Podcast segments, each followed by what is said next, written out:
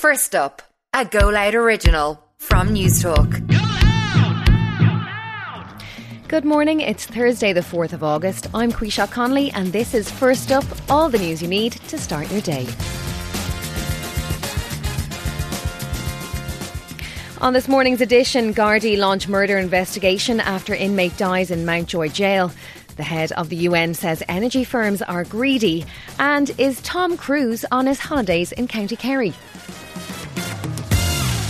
First up, Gardaí are continuing their murder investigation into the death of Robert O'Connor at Mountjoy Prison.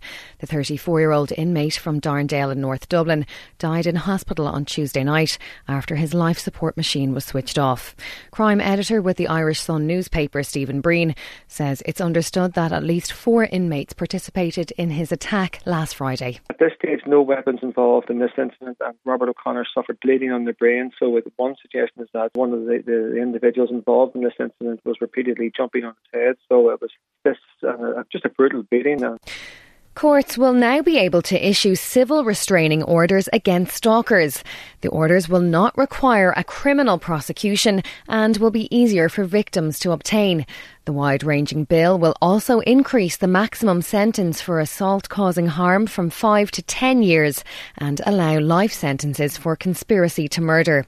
Justice Minister Helen McEntee said the bill is a key aspect of reforming criminal law in the area of domestic violence what we will introduce for the first time are orders that do not require a criminal prosecution, so they are easier for victims to obtain. They essentially allow for earlier interventions when it comes to stalking, but they will also allow for an order to be made against someone who is not just in a close relationship with that person, as is currently the case with domestic violence orders.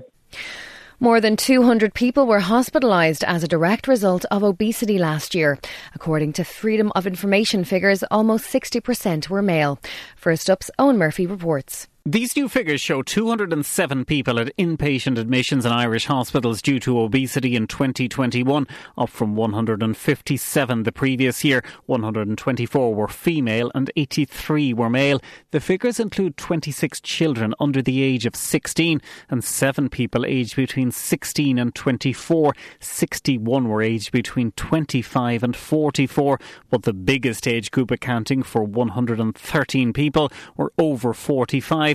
Susie Birney is the executive director for the Irish Coalition for People Living with Obesity. Uh, some of the conditions associated with obesity, I suppose, are well known in the likes of type 2 diabetes and, um, you know, heart disease and that. But there's quite a few that aren't commonly spoken about. And you have the likes of polycystic ovarian syndrome, you have sleep apnea, you have, um, you know, endometrial cancer has quite a high prevalence of people living with obesity. Of last year's figures, 109 were seen in hospitals in the Ireland East Hospital Group. 39 were seen in the Saolta University Healthcare Group, which includes hospitals in the West and Northwest.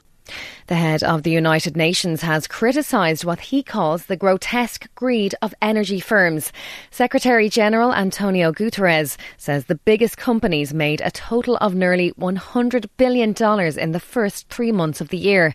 He's called on governments to tax the excessive profits, which he says are being made at the expense of people and the climate. It is immoral for oil and gas companies to be making record profits from this energy crisis on the back of the poorest people and communities and at a massive cost to the climate. And celeb spotters will be scouring County Kerry for a sighting of Hollywood heavyweight Tom Cruise. There's speculation the actor, who recently reprised his role of Maverick in the second Top Gun movie, may be holidaying in the kingdom. The Kerryman newspaper reports the celebrity jet's Twitter page tracked a Challenger 300 jet owned by Cruise, which landed at Farranfore Airport yesterday after travelling overnight from the US via Shannon. And that is first up this Thursday, the 4th of August. I'm Quisha Conley. Please start your day with us again tomorrow. In the meantime, you can check out all the news you need on newstalk.com.